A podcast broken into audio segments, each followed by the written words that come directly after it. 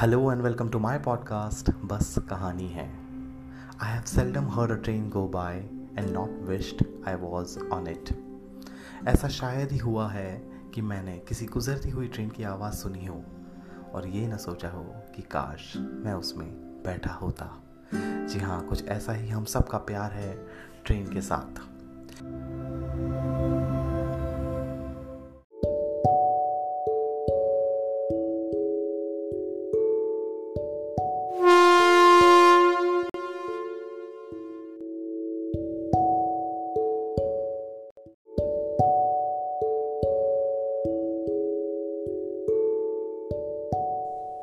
एक ट्रेन सिर्फ़ शहर को ही नहीं, दिलों को भी जोड़ती है। हमारे यहाँ ट्रेन न केवल ट्रैवल करने का एक ज़रिया है, बल्कि ये एक सपनों का सफ़र है। बचपन में हमारे अंदर कहीं जाने की खुशी से ज़्यादा ट्रेन में जाने की खुशी होती थी कि हम ट्रेन से जाएँगे। और आज जब बड़े हो गए हैं, वो खुशी अब भी बरकरार है, अब भी उसी जगह पर है, वो एक्साइटमेंट वैसा का वैसा ही है अभी भी। और जब भी ट्रेन की बात होती है ना तो मेरे जहन में रस्किन बॉन्ड की स्टोरीज चलने लगती है। रस्किन बॉन्ड वो राइटर है जिन्होंने ट्रेन की जर्नीज़ को अपनी लाइफ में बहुत अहमियत दी है और बहुत खूबसूरती से अपनी स्टोरी का बैकड्रॉप बनाकर ट्रेन और रेलवे स्टेशन और पैसेंजर के साथ के कॉन्वर्जेशन को यूज़ करके बेहतरीन कहानियों का कलेक्शन दिया है हमें। मुझे उनकी एक कहानी बहुत अच्छे से याद है। द आइज़ हैव इट शायद आप लोगों ने भी पढ़ी होगी। इस कहानी में क्या होता है कि एक लड़का ट्रेन में जाकर बैठता है स्टेशन पे और क्योंकि जस्ट ट्रेन अभी स्टार्ट हुई होती है तो बहुत ज़्यादा भीड़ नहीं होती है उस टाइम ट्रेन ट्रेन में। और अगले स्टेशन पर एक खूबसूरत सी लड़की आती है और उसके पास वाले बर्थ पर जाकर बैठ जाती है। अब यहाँ पे कहानी में एक ट्विस्ट है कि लड़का जो है वो देख नहीं सकता है। तो लड़का लड़की को ये महसूस ही नहीं होने देता कि वो देखना, देख नहीं पाता है। ट्रेन का पटरियों पे दौड़ना और उनकी बातों का सिलसिला दोनों साथ ही शुरू होता है। और पूरी कॉन्वर्जेशन के थ्रू लड़का सिर्फ़ यही कोशिश करता है कि वो लड़की को बोलने दे कि वो देख नहीं सकता है। और उनकी बातें होती रहती है। और बहरहाल थोड़ी देर बाद लड़की का स्टेशन आता है और वो लड़के को बाय बोलकर उतर जाती है। और उसी स्टेशन पे फिर दूसरा पैसेंजर चढ़ता है और वो उसी सीट पर जाकर बैठता है जहाँ पर कुछ देर पहले वो लड़की बैठी थी। तो वो पैसेंजर लड़के से बोलता है कि आपके साथ जो पैसेंजर बैठी थी यहाँ पर, वो बहुत खूबसूरत थी। तो लड़का अपने एक्साइटमेंट को कंटेन नहीं कर पाता है और उस नए पैसेंजर से पूछ बैठता है कि उस लड़की के बाल छोटे थे या लंबे थे? तो पैसेंजर उसे बताता है कि उसका ध्यान लड़की के बालों की तरफ़ गया ही नहीं। और इसका रीज़न वो ये बताता है कि लड़की की आँखें बहुत ज़्यादा खूबसूरत थी और वो जब उसे देखता है तो उसकी आँखों में ही देखता रह जाता है। और कहता है साथ में एक ऐसी बात, जैसे लड़के को बहुत ज़्यादा शौक होता है। वो लड़के को बताता है कि बेशक वो लड़की की आँखें बहुत खूबसूरत थी, लेकिन वो देख नहीं सकती थी। ये सुन के लड़का बहुत हैरान हो जाता है और यहीं पर कहानी ख़त्म हो जाती है और आपको छोड़ जाती है एक गहरी सोच में। जिसे आप स्टोरी पढ़ने के बाद बार बार सोचेंगे, उस कॉन्वर्जेशन को, उस उस पूरी स्टोरी को वापस से दोहराएँगे। और अब आप स्टोरी में वो पहलू लाकर देखेंगे कि लड़की भी नहीं देख सकती थी। और यही खूबसूरती होती है रस्किन बॉन्ड की स्टोरीज़ की, कि आप स्टोरी ख़त्म कर भी दो ना तो भी आप कहीं ना कहीं उसके, उस कहानी का हिस्सा बन के रह जाते हो। और क्योंकि आप ट्रेन के साथ इस कहानी को चलाते हो तो उसकी खूबसूरती में दो चाँद लवार लग जाते हैं।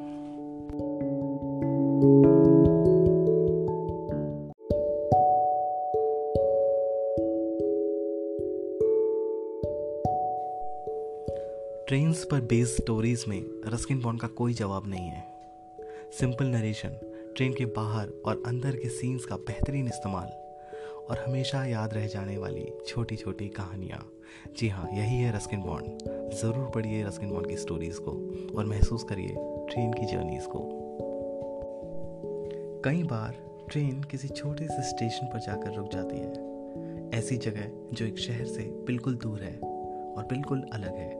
स्टेशन के दृश्य देखकर ही आपको अंदाज़ा लग जाता है कि यहाँ ज़िंदगी बड़ी धीमी रफ्तार से चल रही है। आपको ऐसे स्टेशन के प्लेटफॉर्म पर कुछ लोग दिखेंगे, जो ना ही ट्रेन में चढ़ रहे होते हैं और ना ही ट्रेन से उतर रहे होते हैं, लेकिन वो वहाँ होते हैं। उनके लिए रेलवे स्टेशन एक घर का हिस्सा है। उस जगह का हिस्सा है जहाँ वो हर शाम अपने दोस्तों के साथ वक्त बिताते हैं और फिर घर चले जाते हैं। ये स्टेशन उस आसपास की दुनिया से जुड़ा होता है। कहीं कोई दूर प्लेटफॉर्म पर, आखिरी पेयजल वाला जो नल है, उससे पानी भरकर घर लेके जा रहा होता है। कुछ ही दूर पर बच्चे क्रिकेट खेल रहे होते हैं। वो अक्सर ट्रेन के निकलने पर आपको हाथ हिलाकर बाय बाय टाटा कहते हैं। एक अकेला चाय वाला अपने घर से चाय बनाकर लाया है और कॉन्फिडेंस से चाय बेच रहा है। वो जानता है कि ट्रेन यहाँ ज़्यादा देर रुकेगी नहीं इसीलिए कभी अंदर जाकर चाय नहीं बेचता है, सिर्फ़ बाहर से फेरी करता है और चाय बेचकर चला जाता है। कहीं दूर पर बेंच में दो बूढ़े अंकल बैठकर बात कर रहे होते हैं। कहीं स्कूल के बच्चे स्टेशन पर टाइम पास कर रहे होते हैं। ऐसे स्टेशन को देखकर लगता है कि बस अब यहीं उतर जाए और शामिल हो जाए इस स्टेशन के चित्र में। और ऐसी फीलिंग मुझे सिर्फ़ बचपन में नहीं, अभी भी आती है। और मैं यकीन मानता हूँ कि ऐसी फीलिंग आपको भी आती होगी।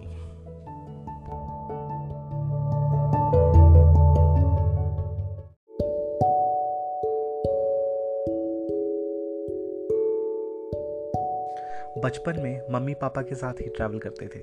दिल में बहुत खुशी होती थी क्योंकि सब साथ होते थे और किसी अपने से मिलने जा रहे होते थे। लेकिन वक्त अब बदल चुका है। अब सफ़र का मतलब अपने घर वालों से दूर होना।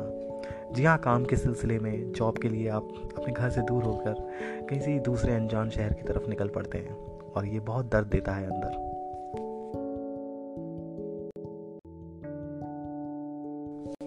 मुझे अभी याद है जब मैं बैंगलोर आता था अपनी छुट्टियाँ काटने के लिए घर पर। तो जब वापस जाने का टाइम आता था ना तो अंदर से बहुत तकलीफ़ सी होती थी। तो जब मैं स्टेशन में चढ़ता था ट्रेन पर छुट्टियाँ ख़त्म होने के बाद जब मैं ट्रेन पर चढ़ता था तो मैं क्या करता था कि ऊपर वाली बर्थ पे जाके सो जाता था दो तीन घंटे के लिए। क्योंकि मुझे पता था बैंगलोर जितना बड़ा शहर है ट्रेन को उसे क्रॉस करते करते कम से कम डेढ़ से दो घंटे लगते थे। और इन डेढ़ दो घंटों में आपके सामने खिड़की से, शहर के वो हिस्से, खिड़कियों से दूर होते हुए दिखते थे, जहाँ पर आपने किसी किसी कोने में अपनी ज़िंदगी बिताई, अपने घर वालों के साथ, अपने दोस्तों के साथ। और उन जगह के साथ आपका बहुत स्ट्रॉन्ग कनेक्शन है तो जब वो ट्रेन की खिड़की से बाहर जाते हुए दिखते हैं ना, एक करके एक करके तो बहुत तकलीफ़ होती है। मैं उस तकलीफ़ को नहीं झेलना चाहता था तो वो इमोशनल एक रश होता था और I just wanted to avoid those moments so I just use to go and sleep on the upper berth so that I don't have to look through the window and go through that pain over and again और बस ऐसे ही सफ़र करता था तब। और जब पूरा बैंगलोर शहर ट्रेन क्रॉस कर चुकी होती थी तो मैं वेट करता था कि कब मेरा फेवरेट स्टेशन धर्मावरम आएगा। धर्मावरम स्टेशन की एक अलग ही बात है। वहाँ पर खाना बहुत अच्छा मिलता है। मैं वेट करता था कि धर्मावरम स्टेशन आए और मैं वहाँ पर उतर के मसाला डोसा खाऊँ कॉफ़ी पीऊँ। दोनों ही चीज़ें वहाँ बहुत अच्छी मिलती है। धर्मावरम स्टेशन का अगर आप व्यू लोगे ना तो आपको ऐसा लगेगा जैसे मालगुड़ी रेस का एक कोई पुराना सा स्टेशन मालगुड़ी स्टेशन ही मान लीजिए। वैसा लगता है वो देखने में। और क्योंकि ट्रेन उस टाइम में काफ़ी रात हो चुकी होती थी जब तक वहाँ पहुँचती थी तो स्टेशन का एक अलग ही एम्बियंस हो गया होता था। मतलब जैसे दिन में आप देखते हैं कि चाय वाले बड़ी ज़ोर की आवाज़ में चाय बेचते हैं, कि अगर आप दिन में सो रहे हैं और चाय वाला आया, कोई स्टेशन आया तो यकीनन आपकी नींद खुल जाएगी। लेकिन जब रात को ट्रेन स्टेशन पर पहुँचती है ना तो रात का जो वक्त होता है ना, उसका जो माहौल होता है, उसका एहतराम हर कोई करता है। और चाय वाला भी करता है लिहाजा। तो चाय वाला उस समय कुछ इस तरह से चाय बेचता था। चाय चाय चाय। तो जो जगा हुआ है, उसके लिए वो चाय लेने के लिए वो कॉल काफ़ी था। और जो सो रहा है, उसके लिए वो चाय बेचना, जो उसकी आवाज़ लगाना का तरीका था, वो एक लोरी जैसा था। तो जो सो रहा है, वो और अच्छे से सोएगा, जो जाग रहा है, वो उस आवाज़ को सुनकर चाय खरीद सकता है। ये ब्यूटी है स्टेशन की।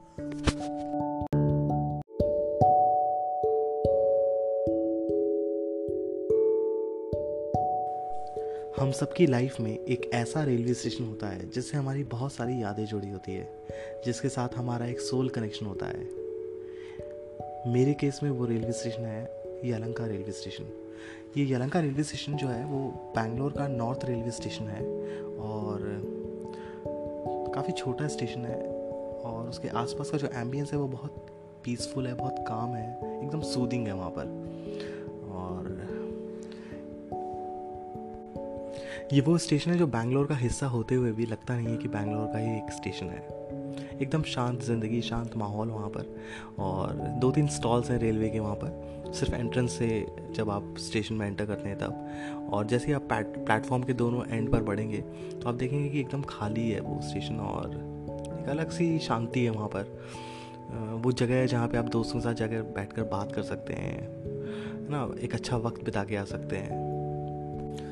मेरे लिए ये स्टेशन खास इसलिए है क्योंकि मेरी बहुत सारी यादें जुड़ी है इस स्टेशन के साथ। मैंने बहुत बार ट्रेन पकड़ी है यहाँ से। ये स्टेशन मेरे घर से बहुत ही पास है।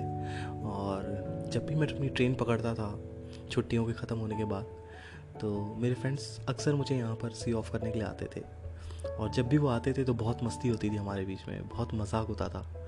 और वो वो मज़ाक, वो मस्ती इस तरह की कुछ होती थी कि जो घर से दूर जाने का इमोशन डेवलप होता था, जो दुख बनता था अंदर, वो कहीं ना कहीं स्टेशन पे सी ऑफ़ करते करते ख़त्म हो जाता था, क्योंकि इतनी मस्ती हो जाती थी हमारे बीच में। तो जब चीज़ें आपकी लाइफ में इस तरह की इम्पोर्टेंस रखती है ना तो वो एक, हमेशा के लिए उसका, आपकी ना, ज़िंदगी का एक हिस्सा बन जाती है। तो आज जब मैं अपनी दोस्ती के बारे में सोचता हूँ, अपने दोस्तों के बारे में सोचता हूँ तो ये जो यलंका रेलवे स्टेशन है, ये बाय डिफ़ॉल्ट बैकग्राउंड में रहता है। ये कभी वहाँ से हट नहीं सकता। और यही स्टेशन की खूबसूरती है मेरी ज़िंदगी को लेकर।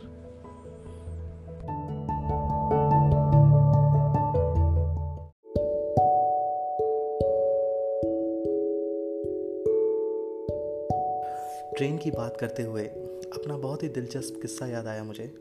साल था 2005 और दिन इसलिए याद है क्योंकि एम एस धोनी का बहुत ही इंपॉर्टेंट मैच था उस दिन। Fifth of April India versus Pakistan M S Dhoni का फिफ्थ ओ था और मैं निज़ामुद्दीन से ट्रेन चढ़ा बैंगलोर राजधानी एक्सप्रेस में और मैच के स्कोर का कोई इंतज़ाम नहीं था हम ले रहा हूँ एक्चुअली उस टाइम में smartphone three G four G connection वगैरह का चलन नहीं था। तो लाइव स्कोर देखने के लिए आपको दोस्तों से फ़ोन करके या एसएमएस करके पूछना पड़ता था। तो उस दिन बहुत इंपॉर्टेंट मैच था तो मैं बार बार अपने दोस्तों को एसएमएस कर रहा था और स्कोर अपडेट ले रहा था। और मेरे साथ में जो मेरे को पैसेंजर थे, उनमें एक आंटी जी थी और उनकी डॉटर थी and she was just sitting next to me और when I was busy finding the scores through my friends you know and she was busy listening to a Walkman और उसने ईयरफोन्स लगा के रखे हुए थे एंड वो अपने वॉकमैन में शायद से गाने सुन रही थी। तो वॉकमैन आप लोगों को पता है ना वॉकमैन आजकल आजकल ट्रेंड में नहीं है लेकिन पहले हमारे ज़माने में वॉकमैन होता था जिसमें आप कैसेट लगाते थे और दो पेंसिल बैटरी से वो चलता था।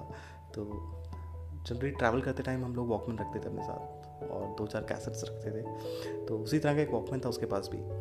और देखते ही देखते फोर्थ या फिफ्थ ओवर में इंडिया के विकेट धड़ाधड़ गिरे और सचिन आउट हो गया। अब जब सचिन आउट हो जाता है तो मूड ऑफ़ हो जाता है। और मैच शायद वहीं ख़त्म हो जाता है। उस टाइम तो ऐसा ही होता था। सचिन आउट मैच ख़त्म। तो थोड़ा इरिटेटेड फील कर रहा था मैं।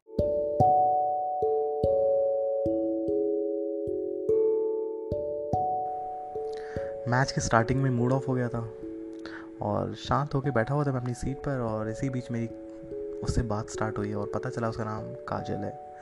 तो काजल बातों के बीच में अपने वॉकमैन के ईयरफोन्स लगा कर ना बीच बीच में कुछ कुछ सुनती रहती थी। तो मैंने उससे पूछा, क्या गाने सुन रही हो? तो उसने मुझे बोला, नहीं, गाने नहीं सुन रही हूँ।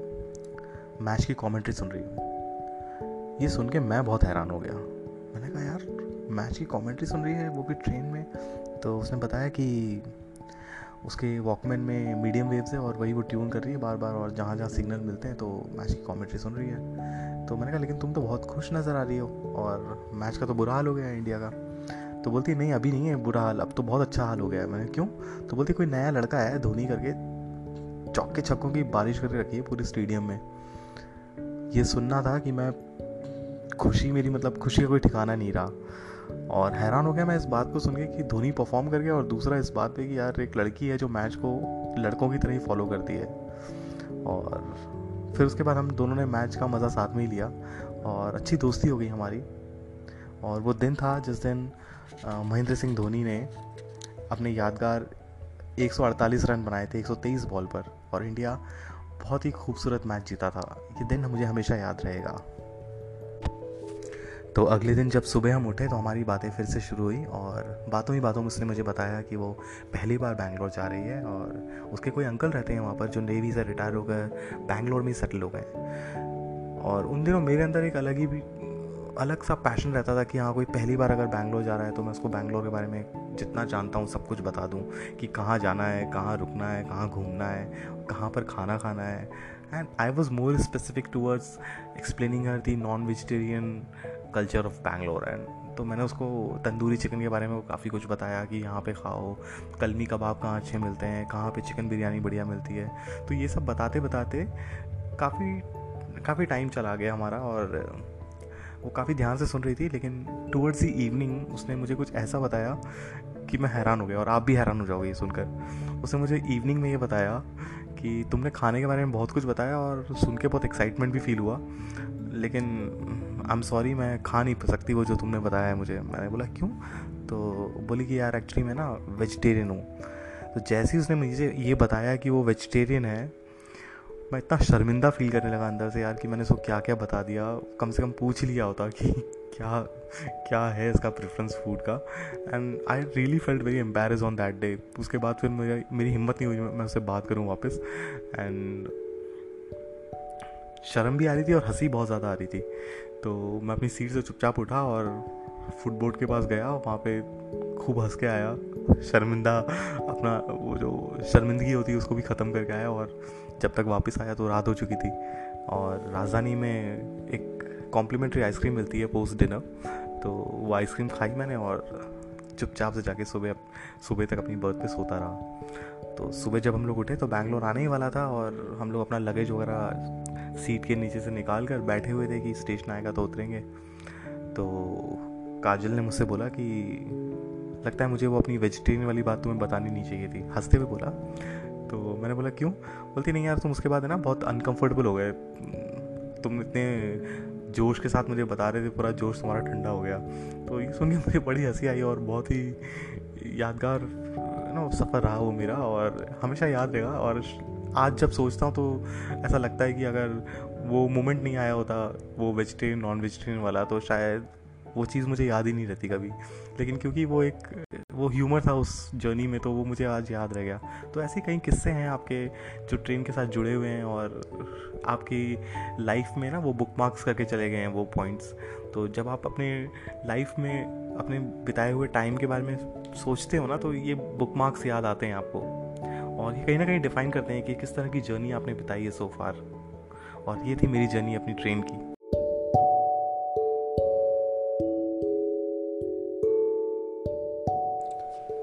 ट्रेन के सफ़र में आप एक ही वक्त पर दो दुनिया से रूबरू होते हैं। एक ट्रेन के अंदर की दुनिया और एक ट्रेन की खिड़की के बाहर की दुनिया। और दोनों ही दुनिया अपने में एक अलग कहानी होती है।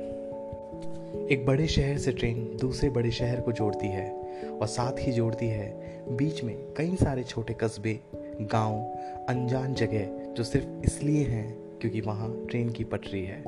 इस दूसरी दुनिया से शायद कभी मुलाकात ही ना हो पाती अगर ट्रेन ना होती। आप सुन रहे थे मेरा तीसरा एपिसोड ट्रेन से चले क्या? मेरे पॉडकास्ट बस कहानी है पर। और जाते जाते आपसे रिक्वेस्ट करना चाहूँगा कि आप जिस किसी भी प्लेटफॉर्म पर मुझे सुन रहे हैं, इस पॉडकास्ट को सुन रहे हैं प्लीज़ उसी प्लेटफॉर्म से मुझे सब्सक्राइब ज़रूर करिए, क्योंकि आपके सब्सक्राइब करने से मुझे बहुत मोटिवेशन मिलता है और वैसे आप मोटिवेशन काफ़ी देते आ रहे हैं मुझे शुरू से ही। बहुत अच्छे व्यूज़ आ रहे हैं मेरे पॉडकास्ट पर और बहुत अच्छे कमेंट्स आ रहे हैं। काफ़ी अच्छा फीडबैक रहा है सोफार आप लोगों से और ये मुझे अंदर ही अंदर बहुत एक तरह की ताकत देता है कि मैं अपने एपिसोड पे और मेहनत करूँ और आप तक लाऊं कुछ ऐसी कहानियाँ जो आपके जीवन से भी उतना ही वास्ता रखती है जितना मेरी ज़िंदगी से रखती है। और बहुत अच्छा लगता है आपके साथ इस तरह से बात करना और अपनी ज़िंदगी का एक हिस्सा आपसे शेयर करना। तो प्लीज़ मुझे इंस्टाग्राम पे मैसेज करके अगर आपकी भी कोई कहानी हो इस तरह की जो आप चाहते हैं कि मैं अपने पॉडकास्ट पर उसके बारे में बात करूँ तो मुझे मेरे इंस्टाग्राम पेज पर ज़रूर डीएम करिए मेरा इंस्टाग्राम पेज है न्यू इमेजिनेशंस और वहाँ पर आप मुझे लिख कर भेज सकते हैं आपके जो भी फीडबैक है कमेंट्स है मेरे इस पॉडकास्ट के ऊपर और I would love to read them and come back to you Bye. Thank you.